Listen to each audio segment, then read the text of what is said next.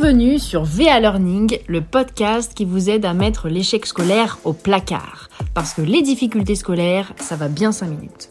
Je suis Valentine Armbruster, coach certifié et auteur du livre Dépasser les difficultés scolaires, ni cancre ni dyslexique, peut-être kinesthésique, publié aux éditions Albert Michel. Et pendant plusieurs années, j'ai accompagné des élèves en difficulté scolaire en leur partageant ma méthode qui m'a permis d'aller jusqu'en master sans redoubler, malgré le fait que l'enseignement ne m'était pas adapté. Chaque semaine, je vous partage un épisode dans le but de vous en apprendre davantage sur la pédagogie, mais aussi pour aider votre enfant à optimiser son apprentissage en vous donnant des astuces et des méthodes concrètes. L'avoir, c'est se sentir pousser des ailes. En manquer, c'est parfois tellement difficile. La confiance en soi est un atout pour la vie, et qu'est-ce que ça peut être dur quand on n'en a pas? Avoir confiance en soi, c'est avant tout se connaître, et c'est croire en son potentiel et en ses capacités. En fait, c'est la foi en ma capacité à agir. Donc la confiance en soi, elle est liée au fait que je sais que dans telle ou telle situation, je suis capable de m'en sortir. J'ai les ressources pour. Mais alors comment est-ce qu'on la développe? Comment est-ce qu'on retrouve cette confiance en soi Comment même on la bâtit quand on n'en a pas du tout Comme la confiance en soi est liée au faire, F-A-I-R-E, euh, lorsqu'on en manque, eh bien il faut faire des choses. Se lancer dans une nouvelle activité, oser, tester, sortir de sa zone de confort pour développer des références de victoire, découvrir des ressources pour savoir eh bien, ce sur quoi on pourra compter dans la vie. Alors tout d'abord, vous pouvez faire la liste de vos points forts. Ça peut être votre rapidité, votre esprit d'analyse, votre force physique. Ensuite, vous pouvez faire la liste des situations dans la vie que vous arrivez à bien gérer, à maîtriser. Et puis faites la liste aussi des compliments que l'on vous fait, de ceux que l'on admire chez vous. Ça peut être votre manière de vous habiller, vos pâtisseries, votre humour, vos idées, vos dessins. Vous notez.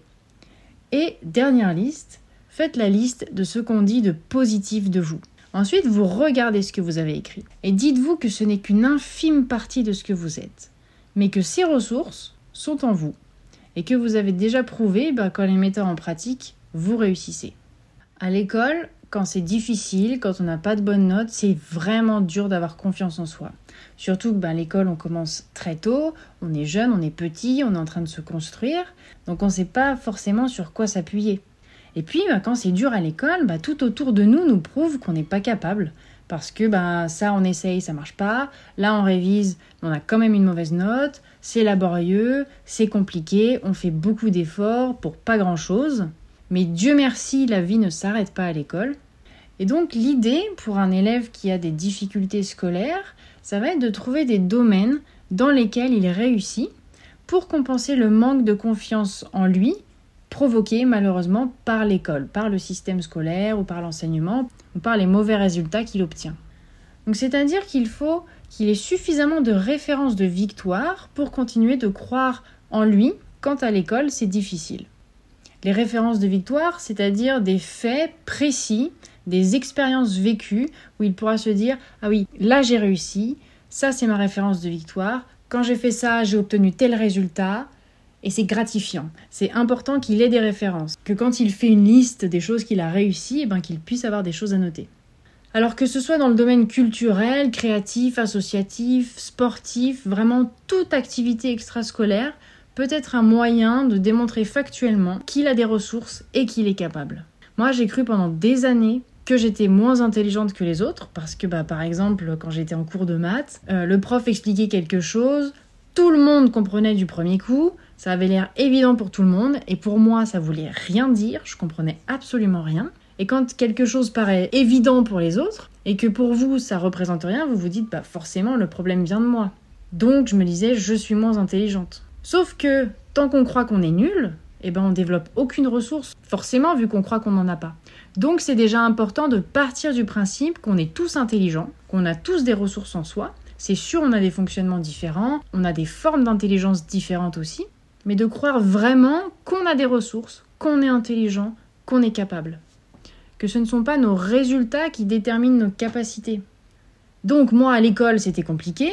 Clairement l'école me montrait que bah, j'étais pas capable ou euh, me montrait par A plus B, c'est le cas de le dire, que j'étais moins intelligente que les autres. Pourtant, En dehors de l'école, j'étais très forte dans beaucoup de jeux de stratégie, j'étais douée dans plein de sports, j'étais très créative, je pouvais construire des cabanes, j'étais très débrouillarde, mais c'est des années plus tard que j'ai compris que c'était important ben, que je mise sur mes points forts, que je les développe, que je conscientise aussi ben, toutes mes ressources pour que je sache que je peux me faire confiance dans plein de domaines de la vie parce que je suis capable. Et bien sûr, pour tout ce que je ne sais pas faire, me dire que j'ai la capacité d'apprendre.